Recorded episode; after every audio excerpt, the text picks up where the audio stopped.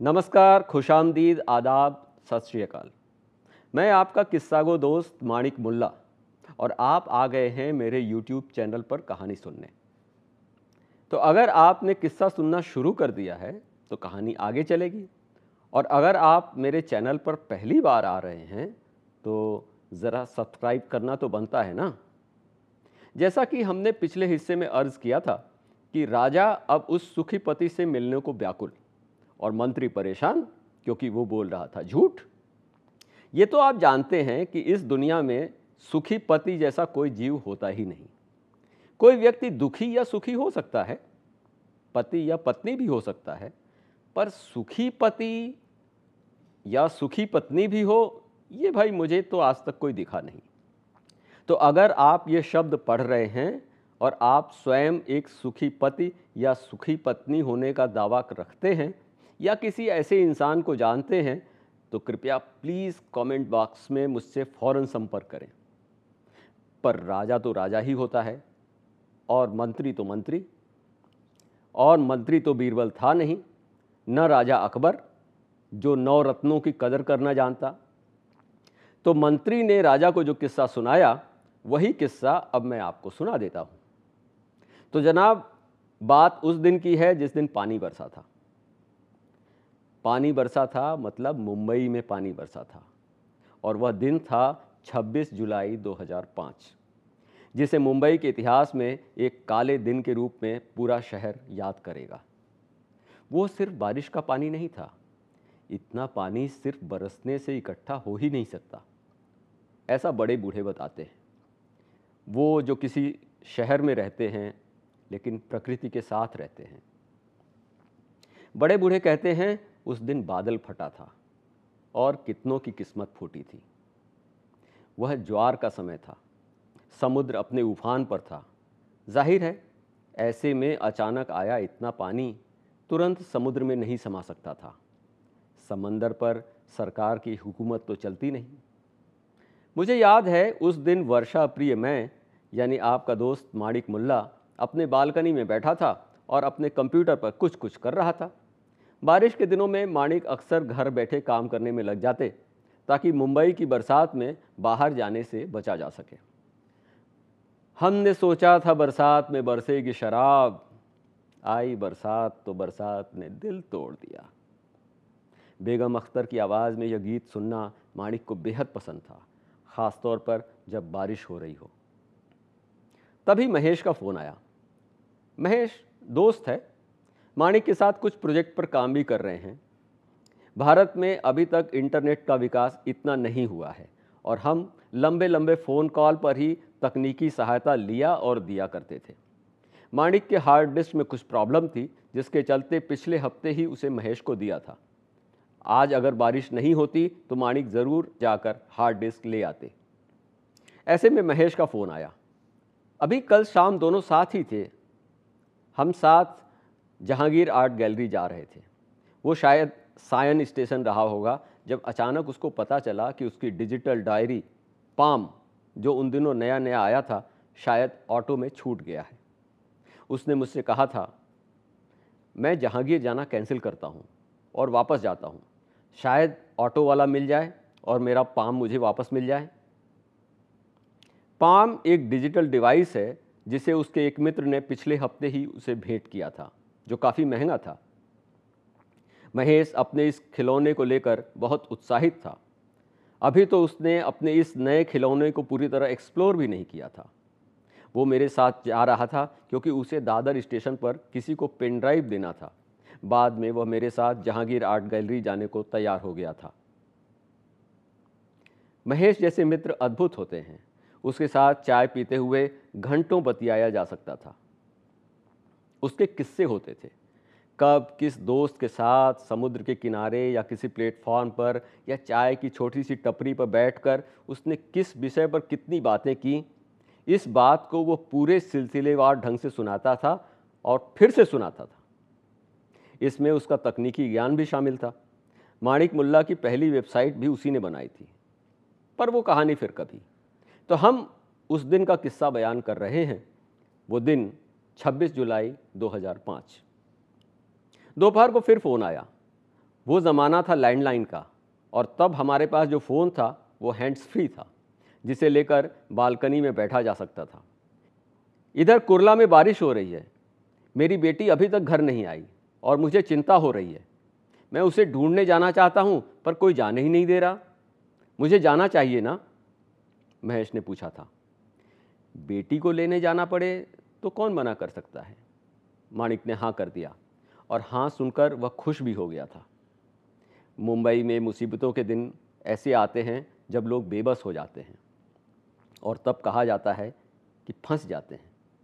ऐसे में पूरे शहर की मानवीय संवेदना जाग जाती है और तब पता चलता है कि रोज़ लंबी लंबी ट्रेन यात्रा कर अपने काम पर जाने वाले लाखों लोग वक्त पड़ने पर कैसे एक दूसरे की मदद के लिए खड़े हो जाते हैं।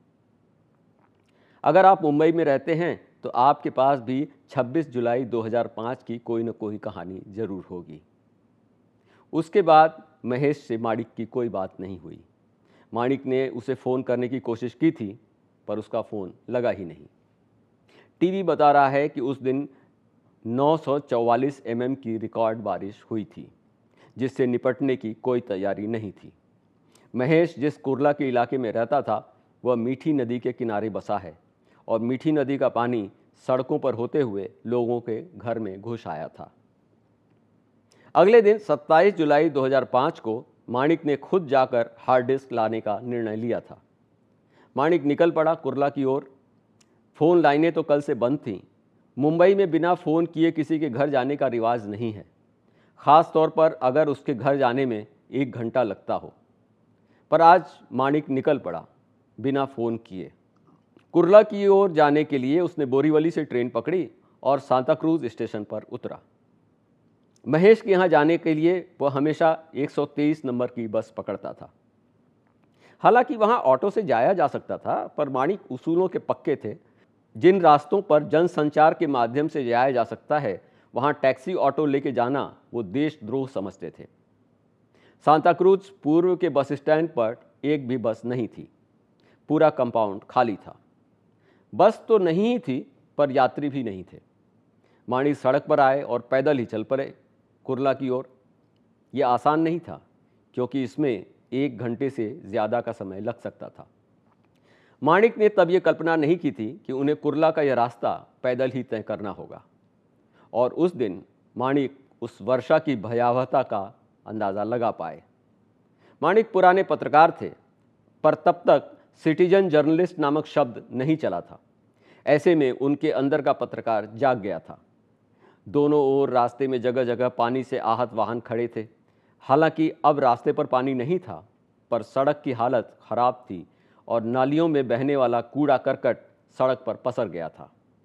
बिगड़े वाहन बेबसी में खड़े थे। बेस्ट की बसें जगह जगह बंद पड़ी थीं। यानी अब तो पूरा रास्ता पैदल ही चलना होगा, मानिक ने सोचा। आपातकाल में पत्रकार होने का अपना एक थ्रिल और एडवेंचर होता है। उस दिन माणिक ने देखा था शहर का खस्ता हाल। घायल सड़कें, उजड़े बिजली के टेलीफोन के खंभे बता रहे थे कि इस शहर को गहरे तीमारदारी की ज़रूरत है। सड़क से महेश की कॉलोनी जाने वाला रास्ता कच्चा ही था और कीचड़ से भरा हुआ था। अपना जूता बचाते, पैंट उठाए, माणिक किसी तरह बिल्डिंग तक पहुँच गए। और बिल्डिंग की सीढ़ियाँ चढ़ने लगे। पहली मंजिल के एक व्यक्ति ने माणिक को रोका। आप तो महेश के दोस्त हैं ना? हमने अक्सर आपको यहाँ आते देखा है। तभी माणिक ने सोचा था, हम जब किसी के यहाँ जाते हैं तो कितनी आँखें हमको देखती रहती हैं और उसका रिकॉर्ड भी रखती हैं। एक मिनट आइए ना। उस पड़ोसी ने आग्रह किया और माणिक को रुकना पड़ा। उसका घर भी उतना ही छोटा था जितना महेश का। मुंबई में लाखों रुपए की कीमत वाले इन घरों को माणिक ने कभी घर नहीं समझा था। आठ बाई दस का एक कमरा, जिसे ड्राइंग रूम कहते हैं, जिसमें स्थायी रूप से एक आलमारी होती है, जिसे शोकेस कहा जाता है। इसमें ऊपर की ओर क्रॉकरी सजी होती है, कुछ खिलौने रखे होते हैं, और उसी में कहीं एक टीवी भी रखा होता है। यह मिडिल क्लास के सौंदर्य बोध का मुंबईया संस्करण है। बिजली नहीं थी, सो ड्राइंग रूम में अंधेरा ही था। घर की महिला पानी का गिलास ले आई। मुंबई का यही रिवाज है। जब आप किसी के घर जाएँ तो सबसे पहले पानी दिया जाता है। इलाहाबाद के रहने वाले मालिक मुल्ला को यह बड़ा अजीब लगता था। इलाहाबाद में कभी किसी अतिथि को खाली पानी नहीं दिया जाता था। वहाँ गुड़ की डली तो दी ही जाती थी। 25 साल से मुंबई में रहते हुए माणिक भी अब बम्बैया हो गए हैं। उन्हें इस शहर से इश्क है और इस शहर में रहने वालों से भी। बाहर से नए नए आने वाले लोग मुंबई वालों को धूत समझते हैं, जबकि ऐसा है नहीं। मुंबई के लोग जितने मददगार हैं, उसका जवाब नहीं। इसको साबित करने के लिए माणिक के पास कई कहानियाँ हैं। पानी का गिलास हाथ में लेकर माणिक ने एक घूंट भरा और पड़ोसी ने बात शुरू की। महेश के दोस्त हैं। हमने कहा हाँ अच्छा बोरीवली से आए हैं। पानी बरसने से बुरा हाल है। कल से लाइट नहीं है और फ़ोन भी बंद है। उसने बोला, महेश से कब बात हुई थी आपकी? माणिक ने बताया, कल लगभग इसी समय हुई थी। आने के पहले मैं फ़ोन ट्राई कर रहा था, पर वो मिला ही नहीं। महेश तो मर गया। उसने बम गिराया। माणिक को शौक लगा। सबसे पहली बात जो उसके जेहन में आई थी, वो थी हार्ड डिस्क और वो प्रोजेक्ट जो वो साथ करने वाले थे। यही बताने के लिए पड़ोसी ने रोका था, ताकि ऊपर जाने के बाद उसके परिवार को यह खबर न सुनानी पड़े। बोझिल मन से माणिक ऊपर गए। घर के दरवाजे पर घंटी नहीं बजानी पड़ी। कुछ लोग पहले से बैठे थे। महेश की पत्नी माणिक से परिचित थी। उसने तुरंत हार्ड डिस्क माणिक के हवाले कर दी। हार्ड डिस्क हाथ में पकड़े, माणिक बैठ गए। मौत की खबर हमें स्तब्ध कर देती है। महेश उस उम्र का था, जिस उम्र में हमारे बच्चे हाई स्कूल इंटर पास करके आगे की पढ़ाई के बारे में सोच रहे होते हैं। महेश अपने घर का अकेला कमाने वाला व्यक्ति था। उसकी पत्नी को घर से बाहर आने जाने की स्वतंत्रता भी नहीं थी। माणिक को याद है, उसकी पत्नी सिर्फ़ चाय देने या खाना परोसने के लिए ही उसके सामने आई थी। बच्चे अभी पढ़ रहे थे और महेश कलाकार था, वह भी नौकरी नहीं करता था। महेश की पत्नी का नाम माणिक ने कभी पूछा नहीं। यहाँ हम उसे निशा कहकर बुला सकते हैं। भाई साहब, आप एक मदद करेंगे? फ़ोन तो चल नहीं रहा है, आप प्लीज़ अपने दोस्तों को खबर दे देंगे। अभी किसी को पता नहीं है।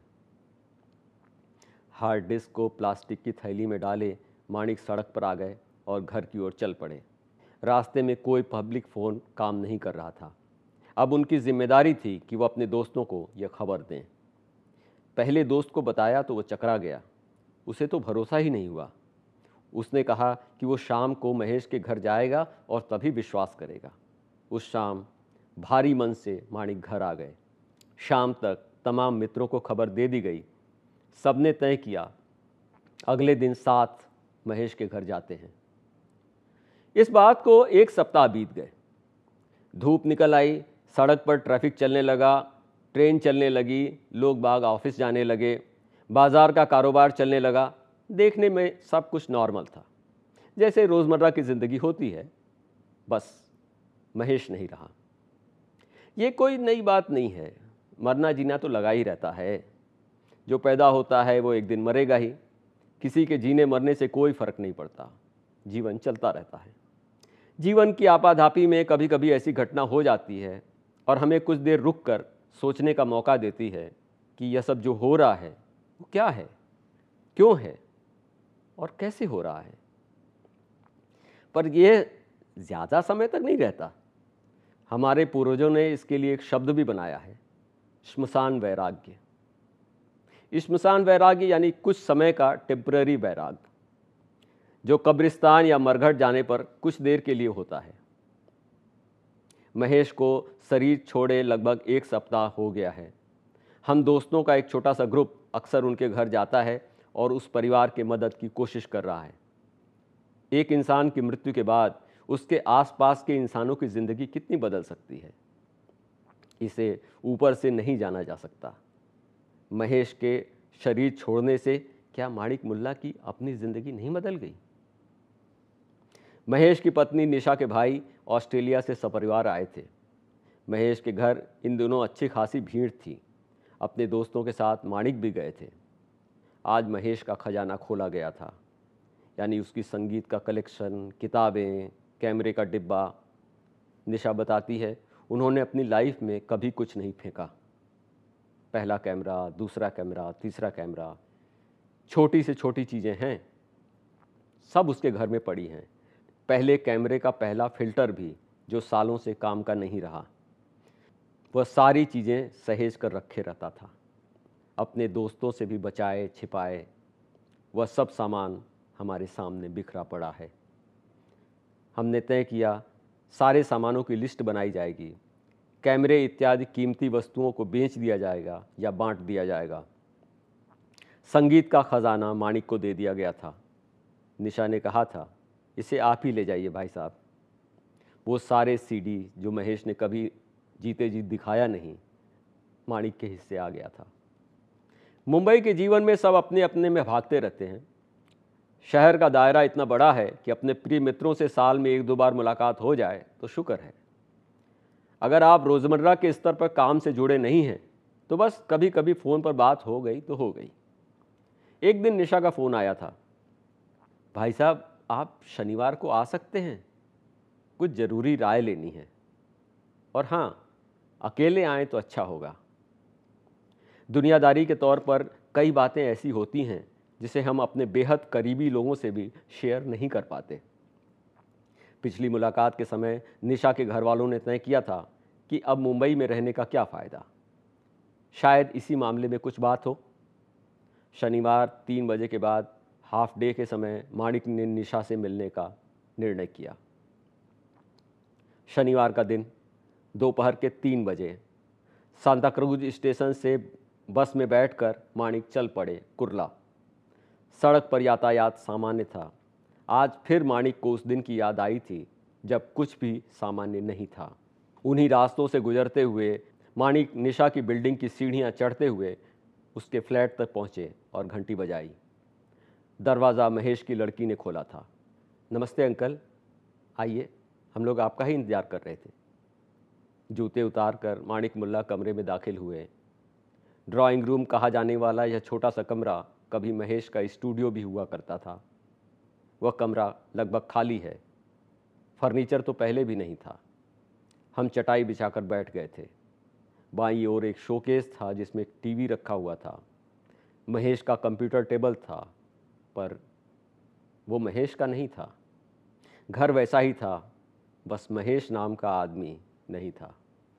वही जो कलाकार था, पति था, पिता था, वो नहीं था। महेश के न होने से इस धरती पर रहने वाले हर इंसान के जीवन में कुछ तो फ़र्क पड़ा है। किसी भी इंसान के मरने से हर इंसान के जीवन पर फ़र्क पड़ता होगा। क्या जीना मरना व्यक्तिगत घटना है? माणिक को इसमें संदेह है। वहाँ बैठकर माणिक को साफ़ साफ़ दिखाई पड़ने लगा था। वे सारे लोग जिनके लिए वो डिज़ाइन बनाता था, वो लोग अपना नया डिज़ाइनर तलाश कर चुके होंगे। निशा कमरे में आई। उसने अपनी लड़की, जिसे हम राधिका कहेंगे, को चाय बनाने को कह दिया था। माणिक को चाय प्रिय है। महेश भी टी टोटलर था। चाय पर चर्चा ही जीवन का रस है, जो हमारे जीवन में बहता रहता है। कभी मैं बीमार हुआ तो डॉक्टर को हमें चाय ही चढ़ानी पड़ेगी, ब्लड नहीं, महेश कहता था। 26 जुलाई 2005 को महेश की लाश बिजली के खंभे में फंसी हुई पाई गई थी।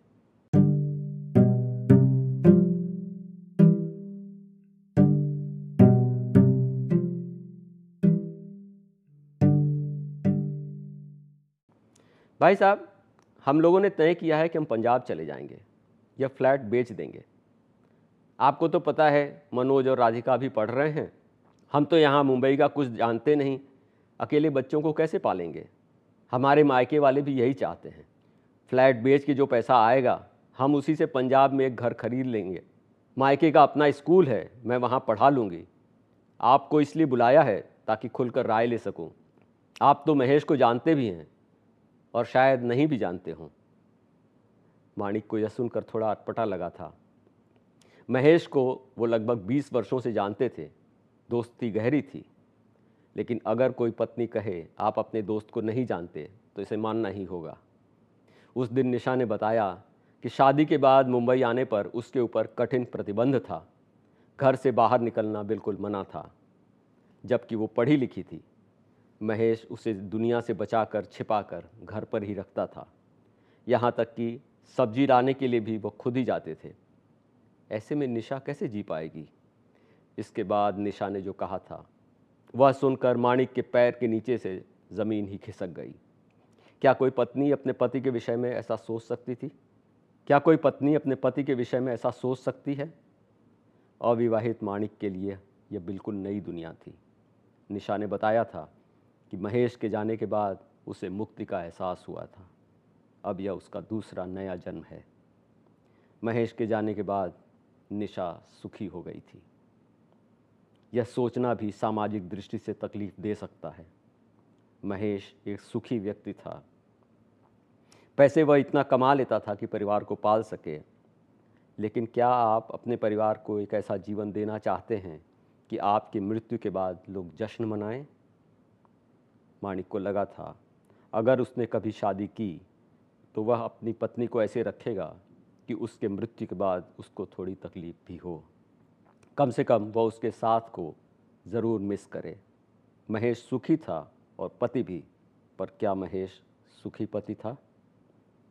क्या निशा सुखी पत्नी थी?